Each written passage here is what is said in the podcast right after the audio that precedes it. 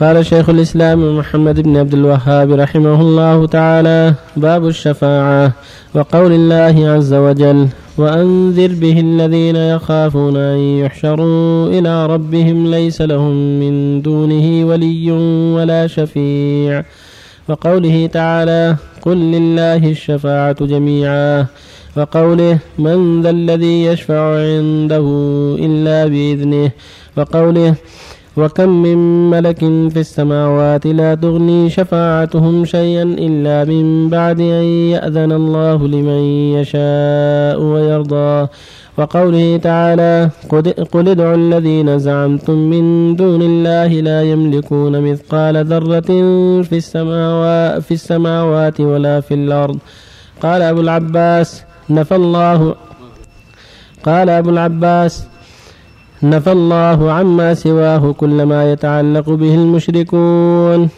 فنفى أن يكون لغيره ملك أو قسط منه أو يكون عونا لله ولم يبق إلا الشفاعة. فبين أنها لا تنفع إلا لمن أذن له إلا لمن أذن له الرب. كما قال تعالى ولا يشفعون إلا لمن ارتضى. فهذه الشفاعة التي يظنها المشركون هي منتفية يوم القيامة كما نفاها القرآن وأخبر النبي صلى الله عليه وسلم أنه يأتي فيسجد لربه ويحمده. لا يبدأ بالشفاعة أولا ثم يقال له ارفع رأسك وقل يسمع وسل تعطى. واشفع تشفع وقال أبو هريرة رضي الله عنه له صلى الله عليه وسلم من أسعد, من أسعد الناس بشفاعتك؟ قال من قال لا إله إلا الله خالصا من قلبه فتلك الشفاعة لأهل الإخلاص بإذن الله ولا تكون لمن أشرك بالله. وحقيقته أن الله سبحانه وتعالى هو الذي يتفضل على أهل الإخلاص فيغفر لهم بواسطة دعاء من أذن له أن يشفع ليكرمه وينال, وينال المقام المحمود. فالشفاعة التي نفاها القرآن ما كان فيها شرك ولهذا أثبت الشفاعة بإذنه في مواضع وقد بين النبي صلى الله عليه وسلم أنها لا تكون إلا لأهل التوحيد والإخلاص. انتهى كلامه. الحمد لله. صلى الله وسلم على رسول الله وعلى آله وأصحابه. أما بعد هذا الباب في الشفاعة. لما كان المشركون يتعلقون بالشفاعة ويدعون غير الله ويستغيثون بغير الله رجاء الشفاعة عقد المؤلف رحمه الله هذا الباب ليبين أمر الشفاعة. والمؤلف هو أبو عبد الله محمد بن عبد الوهاب بن سليمان بن علي التميمي شيخ الإسلام في زمانه والمجدد لمن درس من معالم الإسلام في النصف الثاني من القرن الثاني عشر الهجري في هذه الجزيرة. وكان وكانت وفاته رحمه الله سنة ست ومائتين وألف من الهجرة النبوية وقد ألف هذا الكتاب كتاب التوحيد يبين حقيقة التوحيد وحقيقة الشرك وما يتعلق به المشركون وبيان كثير من البدع التي وقع فيها كثير من الناس وبيان أنواع من الشرك الأصغر. حتى يكون الناس على بصيرة. ومن ذلك هذا الباب. يقول رحمه الله باب الشفاعة. يعني بيان الشفاعة الشرعية والشفاعة البدعية. والشفاعة التي أثبتها القرآن والشفاعة التي نفاها القرآن. حتى تكون المسألة بينة واضحة وحتى يعلم ذلك كل صاحب حق وحتى تقوم الحجة على من أنكر ذلك.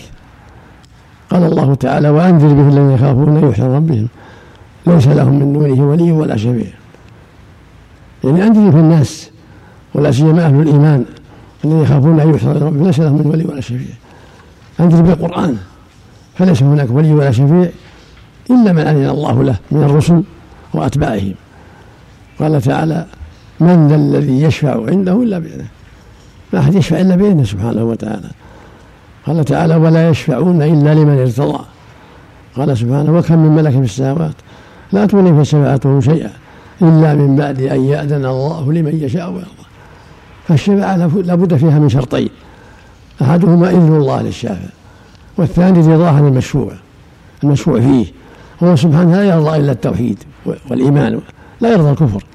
قال تعالى إن تكفروا فإن الله غني عنكم ولا يرضى لعباد الكفر وإن تشكروا يرضاه لكم. وقال جل وعلا قل ادعوا أنتم من دون الله لا يملكم مثقال ذرة في السماوات ولا في الأرض وما لهم فيهما من شرك وما له منهم من ظهير ولا تنفع الشفاعة عنده إلا لمن أذن له. حتى إذا فزع عن قلوبهم قالوا ماذا؟ قال ربكم قالوا الحق ولكبيره قال أبو العباس ابن تيمية رحمه الله شيخ الإسلام ابن تيمية رحمه الله في هذه الآية في تفسيرها. نفى الله يعني في هذه الآية الأخيرة نفى الله عما سواه كل ما يتعلق بالمشركون فنفى أن يكون غيره ملك. تقول ما يملك من قطمير يعني يكون لا يملك مثقال ذرة السماوات ولا فرق. أو شرك منه وما له فيهما من شرك. أو يكون عونا لله وما له منه من ظهير الظهير العوين. ولم يبقى إلا الشفاعة. فبين سبحانه أنها لا تنفع إلا لمن أذن الله له.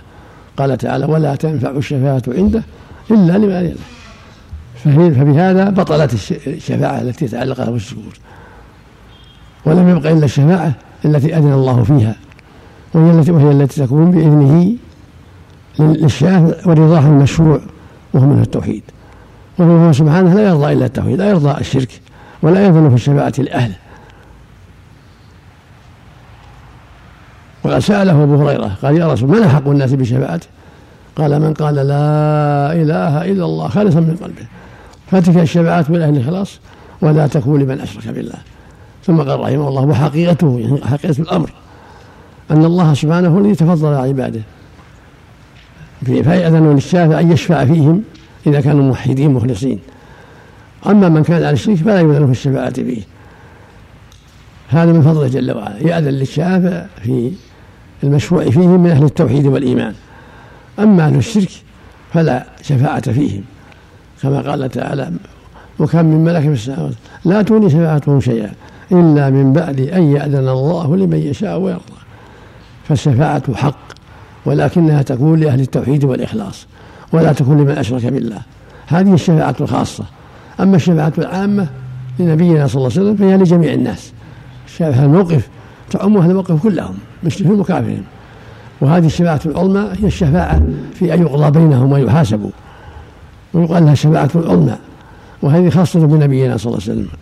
وهو المقام المحمود الذي قال الله فيه عسى أن يبعث ربك مقاما محمودا. هي الشفاعة العظمى يشفع فيها الموقف حتى يقضى بينهم.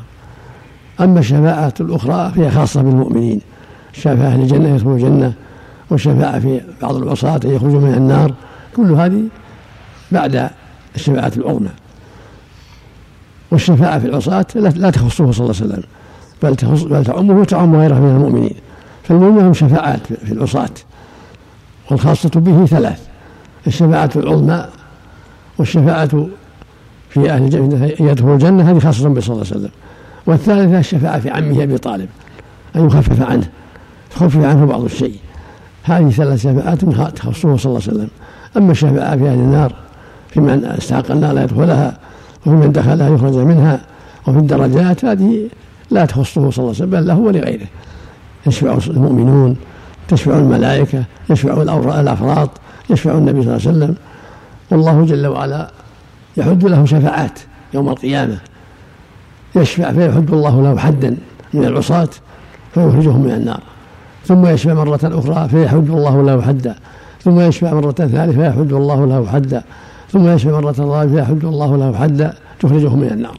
قد انتحشوا بذنوبهم وسيئاتهم. ويبقى في النار بقية لم لم تشملهم الشفاعة. بقية لم تشملهم شفاعة الشفعاء فيخرجهم الله من النار بغير شفاعة برحمته سبحانه. يخرجهم من النار وهم آخر من يخرج من النار. لم يعملوا خيرا قط سوى أنهم ماتوا على التوحيد ولكن دخلوا النار بمعاصيهم وسيئاتهم. فيخرجهم الله من النار ولا يبقى في النار إلا أهلها وهم كفرة. الذين حكم الله عليهم فيها بالخلود أبد الآباد كما قال جل وعلا لا يقضى عليهم فيموتوا ولا يخف عنهم من عذابها كذلك نجزي كل كفور. وقال فيهم جل وعلا وما هم كذلك يريهم الله أعمالهم حسرات عليهم وما هم بخارجين من النار. قال فيهم سبحانه يريدون أن يخرجوا من النار وما هم بخارجين منها ولهم عذاب مقيم. وقال فيهم سبحانه كلما خبت زدناهم سعيرا. فذوقوا فلن نزيدكم إلا عذابا نسأل الله العافية. وفق الله جميعا. نسأل شفاعة الرسول صلى الله عليه وسلم للكفار تخفيف العذاب فقط نعم. شفاعة الرسول صلى الله عليه وسلم في أبي طالب خاص. تخفيف. بس أبد الذين لم يفعلوا خيرا من أهل التوحيد. إلا إلا التوحيد. هؤلاء كانوا ما يصلون على حسب النص. يعني ما كفروا ما كفروا ماتوا على شيء لا يكفرهم. معاصي لا تكفرهم. ما كانوا يصلون اللي ما يصلي ما, ما, ما عمل خير. قط اللي ما يصلي ما عمل خير. قط لأن عبد- عدم الصلاة يبطل أعماله ما يكون موحد يكون مع, مع الكفرة نسأل الله العافية. نعم. الله عز وجل حسرات وقول الله تبارك وتعالى يا حسرة على العباد. ما معنى هذه الآية؟ حسرات عليهم في النار يعني. يريهم الله وما له حسرات عليهم. وكل معاصي يحسر يوم القيامة. يتمنى أنه أطاع الله لكن ما تنفع. كل عاصي يوم القيامة يتحسر. ويتمنى أنه أطاع الله وأنه لم يطع الشيطان. يا حسرة على العباد. في حسرة شديدة يعني حسرة عليهم شديدة تصيبهم بسبب كفرهم نسأل الله في الدنيا والآخرة أم في, في الآخرة فحسب؟ أشدها في الآخرة وعند وعند خروج الروح وفي القبر أما في الدنيا في غفلة وسهو نسأل الله العافية اللي ينكر شفاعة الرسول صلى الله عليه وسلم يصير كافر يا شيخ؟ اللي ينكر شفاعة الرسول يوم القيامة يكفر. يكفر؟ نعم. أحسن الله عنك نسأل الله. لأهل الكتاب. نعم. الذين أهل الكتاب الذين كانوا في وقت رسول الله وماتوا على دين دين عيسى. من أهل النار؟ هل لا يعني كانوا يوحدون ولكن ما أدركهم الإسلام ما أدركهم يعني اللي ماتوا على دين عيسى وعلى دين موسى لهم جنة. أما اللي أدركوا محمد ولم يؤمنوا به لهم النار نسأل الله العافية يقول صلى الله عليه وسلم والذي نفسي بيده لا يسمع بي أحد من هذه الأمة يهودي. ولا نصراني ثم يموت ولم يؤمن بالذي أرسلت به إلا كان من أهل النار. نسأل الله العافية. شيخ الله يحفظك. آخر الشفاعه اللي ما تشملهم شفاعة الرسول عليه الصلاة والسلام. الكفار الكفار. الكفار. اللي هم في النار تشمل يبقى بقية من العصاة ما تشملهم الشفاعات كلها. يخرجهم الله بغير شفاعة. فضلا منه سبحانه.